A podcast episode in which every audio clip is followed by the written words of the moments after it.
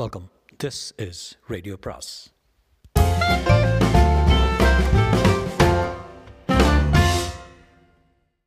அனைவருக்கும் அன்பு வணக்கம். சுஜாதாவின் மற்றொரு சிறுகதை. சிறுகதையின் பெயர் பீட்டர் பீட்டர் நான் சிவா பீட்டர் மூவரும் வருஷ ஆரம்பத்திலேயே நண்பர்களானோம். காரணம் மூவருக்கும் தனி ரூம் கொடுக்கும் வரை தற்காலிகமாக பேரக்ஸ் போன்றிருந்த அந்த பெரிய அறையை கொடுத்தார்கள். பிற்பாடு சிங்கிள் ரூம் மூவருக்கும் கிடைத்தபோது சிநேகிதம் வலுப்பட்டு வேண்டாம் இந்த அறையிலேயே தொடர்ந்து இருக்கிறோம் என்று சொல்லிவிட்டோம். சிவசாமி தான் மூவரில் மிகவும் கெட்டிக்காரன். ரொம்ப சுத்தமும் ஒழுங்கும் கொண்டவன். அவன் ஜன்னலோர கட்டிலையும் மேசையும் ஒரு அசெப்டிக் துல்லியத்தில் வைத்திருப்பான். வேட்டிகள் நீட்டாக மடிக்கப்பட்டு கொடியில் தொங்க செருப்பு பூட்ஸ் பாலிஷ் எல்லாம் நியமத்த இடங்களில் இருக்கும். பர்பஸை சீராக பிதுக்கப்பட்டிருக்கும். பிளேடு உரையில் இதுவரை எத்தனை சவரங்கள் ஆகியிருக்கிறது என்று டிக் டிக் மார்க் போட்டிருக்கும். மணிமணியாக கையெழுத்து நோட்ஸ் எல்லாம் ஒழுங்காக எழுதியிருப்பான். ஒரு கிளாஸ் விட மாட்டான் எப்பொழுதும் முதல் ரேங்க் இரண்டாவது மூன்றாவது என்று வந்துவிட்டால் கடுப்பாகி விடுவான். சிவா எதுக்கு போய் இந்த பாடுபடுற? வாழ்க்கையில் ராங்கா முக்கியம் ரேங்கா முக்கியம் என்று பீட்டர் அவனை சமாதானம் செய்து பிளேபாய் இதழ் ஒன்றை கொடுத்து படி ஜன்ம சாபல்யமாகும் என்பான். நான் நடுவாந்திரம். தேவைப்பட்ட அளவு படித்து தேவைப்பட்ட அளவு மார்க் வாங்கி தடுக்காமல் பாஸ் செய்து விடுவேன். பீட்டர் எல்லாவற்றிலும் நேரெதிர். ரூமுக்குள் வந்த உடனே சிவாவின் பாக்கெட்டை துளாவி ஏதாவது சில்லறை நோட்டு இருந்தால் சுவாதீனமாக எடுத்துக்கொண்டு சிகரெட் பற்ற வைத்து ஆஸ்ட்ரேயை சிவாவின் படுக்கை மேல் வைத்துக்கொண்டு குடிப்பான். எப்பொழுதும் என் படுக்கையிலோ சிவாவின் படுக்கையிலோ தான் படுப்பான். அவன் படுக்கை பூரா பழைய துணி நியூஸ் பேப்பர் ஹெரால்ட் ராபின்ஸ் என்று பலதும் இருக்கும். ஒரு நாள் உன் படுக்கையை க்ளீன் பண்ணால் பாம்பு தாண்டா வரும் பீட்டர் என்றான் சிவா. அதை எதுக்கு க்ளீன் பண்ணணும்? கடவுள் நம்ம படித்தது எதுக்கு தெரியுமா சிவா? குளிக்கிறதுக்கு இல்லை கழிக்கிறதுக்கு. மலையாள களி. வேண்டாம் சொல்லாத. பீட்டர் குளிடா வேர்வை நாத்தம் தாங்கலை நான். என்ன விளையாடுற? போன வாரம் தானே குளித்தேன் ரொம்ப குளித்தா ஜல் ஜல்ப் பிடிச்சிருக்கும் ஐயர என்று தன் கித்தாரை எடுத்து வைத்துக்கொண்டு அதன் கம்பிகளை இறக்கி டாயிங் டாயிங் என்று பிச் பைப் வைத்து டியூன் பண்ணி ராத்திரி பதினோரு மணிக்கு we all live in a என்று அற்புதமாக பாடுவான். பற்பல திசைகளில் இருந்து ஷராப் என்ற அதட்டல்கள் கேட்கும். ஷேவ் பண்ண மாட்டான் குளிக்க மாட்டான் எங்கள் எல்லோர் சட்டையும் போட்டுக்கொண்டு சினிமா மெஸ் போவான் என் செருப்பு என் செருப்பு உன் செருப்பு என் செருப்பு என்பதுதான் அவன் மோட்டோ அதுபோல எதையும் எடுத்துக்கொள்வான். இவ்வளவு இருந்தும் என்னாலும் சிவசாமியாலும் பீற்றை வெறுக்க முடியவில்லை. காரணம் அவன் மற்ற திறமைகள். எதையும் ஒரு சிரிப்பில் சமாளித்து விடும் தன்மை. சிரிப்பென்றால் கடவென்ற சிரிப்பு. கண்களும் ஒத்துழைத்து நமக்கு நமக்கும் தொற்றிக்கொள்ளும் சிரிப்பு. கோபமே கிடையாது. அவனை கொன்று இரண்டு துண்டமாக்கி சாரிடா என்றால் போதும் சிரித்து விடுவான். இத்தனை அழுக்கின் இடையிலும் அவன் பச்சை கண்ணின் வசீகரமும் சிரிப்பும் அவனை வெறுக்க முடியாமல் செய்தன. பீட்டர் டென்னிஸ் கிரிக்கெட் எல்லாவற்றிலும் விற்பனன். நல்ல பேட்ஸ்மேன் விக்கெட் கீப்பர் ஒரு முறை பச்சை பாஸ் உடன் இன்டர் காலேஜியேட் ஆடப்போய் பீட்டர் மட்டும் கடைசி வரை நாட் அவுட் நாட் அவுட் ஆகியிருந்தான். நான் வழக்கம் போல ஒன்பது டவுனில் போனேன். பதினெட்டு ரன்கள் பாக்கி இருந்தது. தோற்றுவிட்டது என்று பலரும் வீட்டுக்கு போக ஆயத்தமானார்கள். முதல் இரண்டு பந்தை எப்படியோ தடுமாறி விளையாடிவிட்டு டிப் பண்ணி ஓடிவிட்டேன். பீட்டர் பாக்கி இருக்கும் நான்கு பந்துகளில் ஃபோர் ஃபோர் ஃபோர் சிக்ஸ் என்று பதினெட்டு ரன் அடித்து விட்டான். காட்டடி. பச்சை பாஸ்காரர்கள் அப்படியே பிரமித்து போய் தலைமேல் கை வைத்து கீழே உட்கார்ந்து விட்டார்கள். நாங்கள் ஃபைனல்ஸில் போய் சேர்ந்து மோசமாக தோற்றதற்கும் காரணம் பீட்டர் தான். இறுதி ஆட்டத்துக்குள் ஸ்போர்ட்ஸ் செக்ரட்டரியுடன் சண்டை போட்டுக்கொண்டு ராயபுரம் தண்ணி அடிக்க போய்விட்டான். பாதி ஆட்டத்தில் வைதேகி என்கிற பெண்ணுடன் மோட்டார் சைக்கிளில் வந்து வேடிக்கை பார்த்தான். கழுத்தில் பிளானலை குறுக்குவாட்டாக குறுக்கு வாட்டாக கட்டிக்கொண்டு. இந்த வைதேகி என்கிற செமை மயிலாப்பூர் ஐயராத்து பெண்ணை பீட்டர் எப்படி சந்தித்தான்? எப்படி காதலித்தான் போன்ற விவரங்கள் எல்லாம் இல்லை.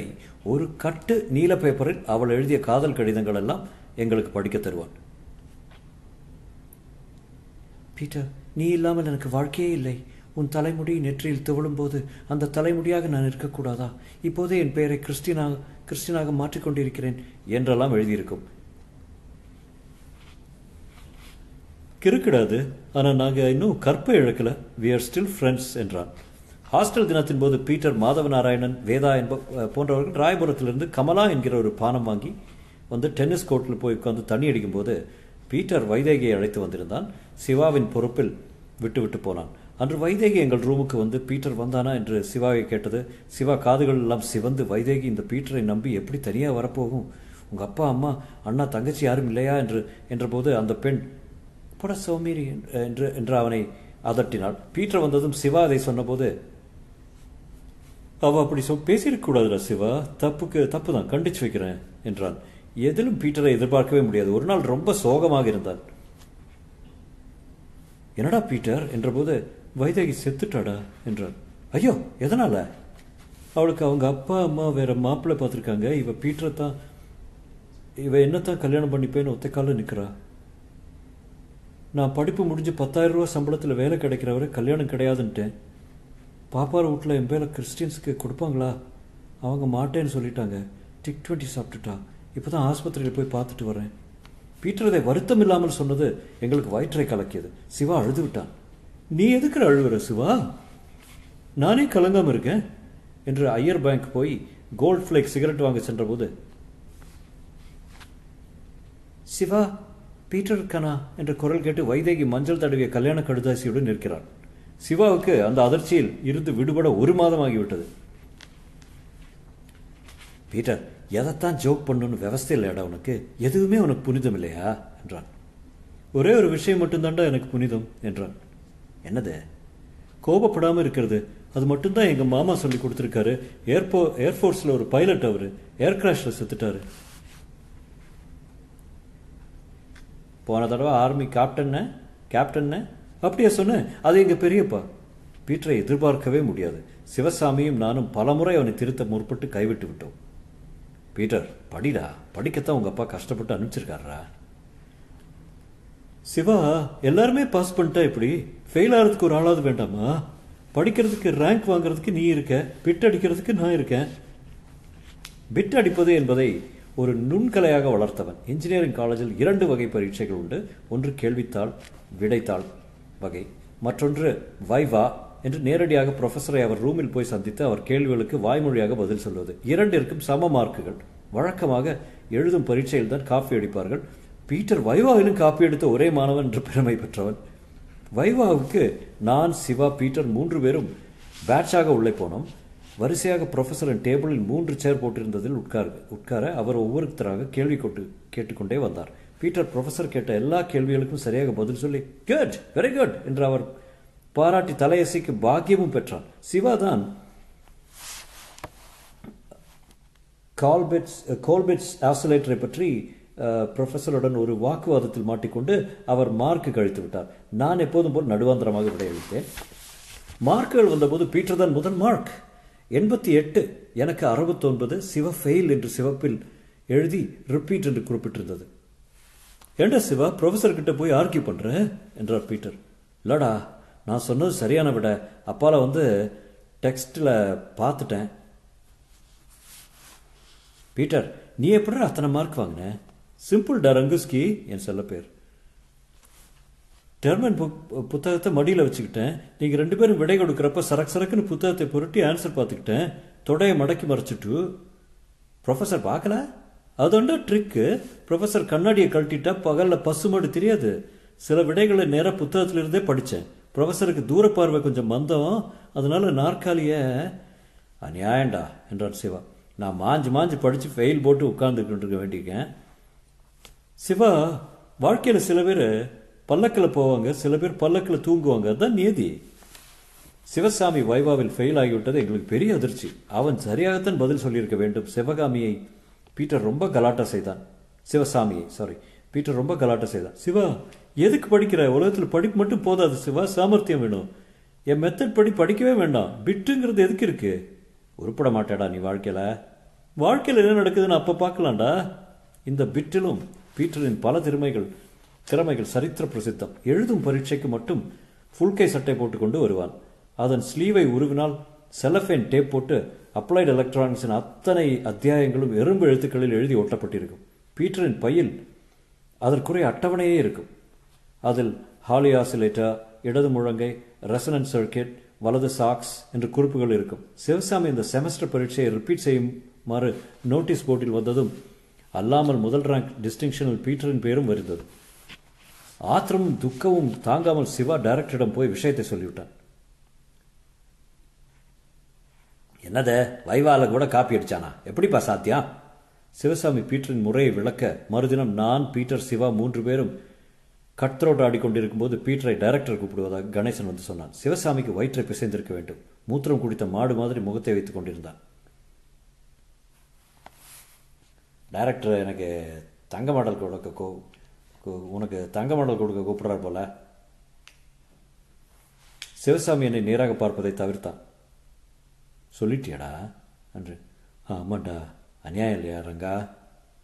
அவன் காப்பி அடிக்கிறானா இல்லையாங்கிறத கண்டுபிடிக்க வேண்டியது ப்ரொஃபஸர் வேலை இல்லையோ? நீ ஏன் அதை போய் சொல்லணும்? உனக்கு ஏன் மார்க் வரலன்னு கேட்கலாமே தவிர அவனுக்கு ஏன் நிறைய மார்க் நான் கேட்க முடியும்?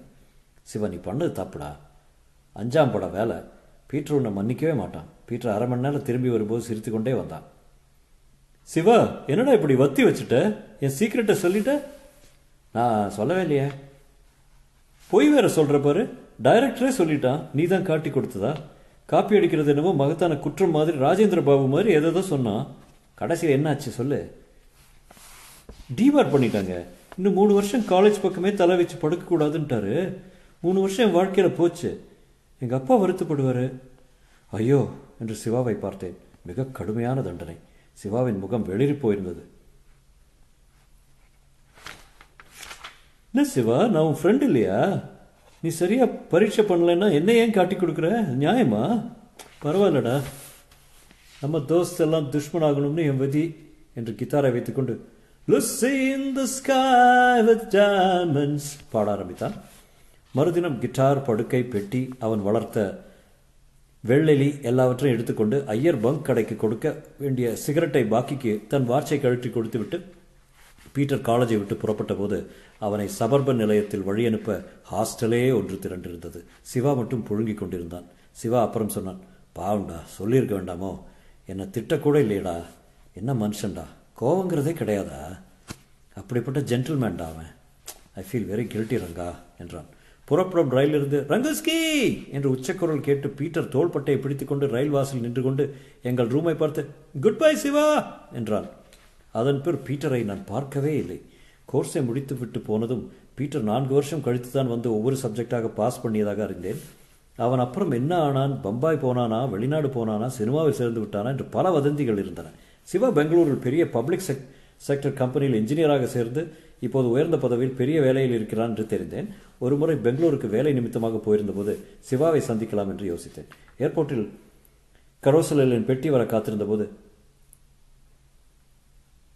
ஏய் ரங்குஸ்கி! என்று பின்னால் ஒரு பெரிய குரல் கேட்டு யார் இது என்னை ரங்குஸ்கி என்று கூப்பிடவன் பீட்டர் ஒருத்தன் தானே? என்று திரும்பி பார்த்தால் பீட்டர் கையில் பெரிய ரோஜா மாலையுடன் நின்று கொண்டிருந்தான். இருபத்தைந்து வருஷங்களில் முகம் மாறவே இல்லை. தலைமயிரின் அடர்த்தி சற்று கம்மியாகி நரை தெரிந்தது. ஆனால் புன்னகையும் பச்சை கண்ணும் அதேதான். பீட்டர் நீ பெங்களூரில் இருக்க? ஆமாம் இப்போ தான் வடக்கே இருந்து மாற்றி வந்தேன் ஒரு ஜப்பானிய கொலாபரேட்டர் வர்றான். அவனை வரவேற்க வந்தேன். ஃப்ளைட் லேட்டு நீ எப்படி இருக்க? பாரேன் என்றேன். ஆறு வேலை ஒரு பைபாஸு ஒரு விவாகரத்து. உன்னை பற்றி சொல்ல அன்னைக்கு உன்னை டீபார் பண்ணாங்களே அதுக்கப்புறம் கதை விட்டு போச்சு என்றேன். மெல்ல தடுக்கி தடுக்கி பாஸ் பண்ணி டிகிரி வாங்கினேன். மூன்று வருஷம் கோர்ஸை எட்டு வருஷத்தில் முடித்தேன் பிட் அடிக்க முடியல பரீட்சை எழுதுகிறப்ப எல்லா பக்கத்துலேயும் ப்ரொஃபஸர் அடைக்காத்தாரு. எப்படியோ முடித்தேன் அப்புறம் இந்த கம்பெனி இன்டர்வியூவில் என் பேச்சை பார்த்து மயங்கி தெரியாதனமாக வேலை கொடுத்துட்டாங்க.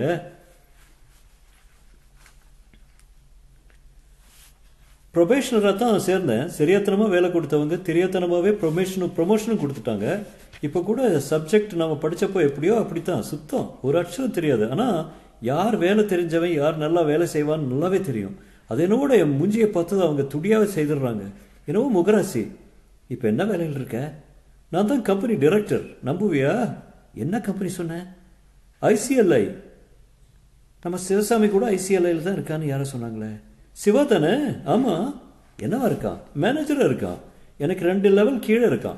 எனக்கு ஸ்டாஃப் ஆஃபீஸராக வச்சுருக்கேன். இன்னொரு மாலை கொண்டு வர ஆரம்பிச்சிருக்கேன்.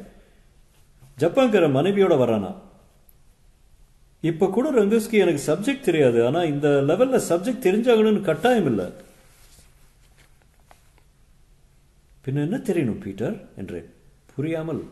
சிவா அத்தனை பரீட்சையிலே முதல் ரேங்க் வாங்கின சிவா பீட்டருக்கு கீழே சேவகம் பண்ணுகிறானா எனக்கு சமன்பாடுகள் புரியவில்லை. கோபப்படாமல் இருக்கணும்டா. அது போதும் லைஃப்பில் என்று கடகடவென்று சிரித்தான். முப்பது வருஷம் கழித்து அதே சிரிப்பு கண்களும் ஒத்துழைத்து மற்றவர்க்கும் தொற்றிக்கொள்ளும் சிரிப்பு. தூரத்தில் சிவா மாலை கொண்டு வந்து பீட்டருக்கு மரியாதையான தூரத்தில் நின்றான். முற்றும்.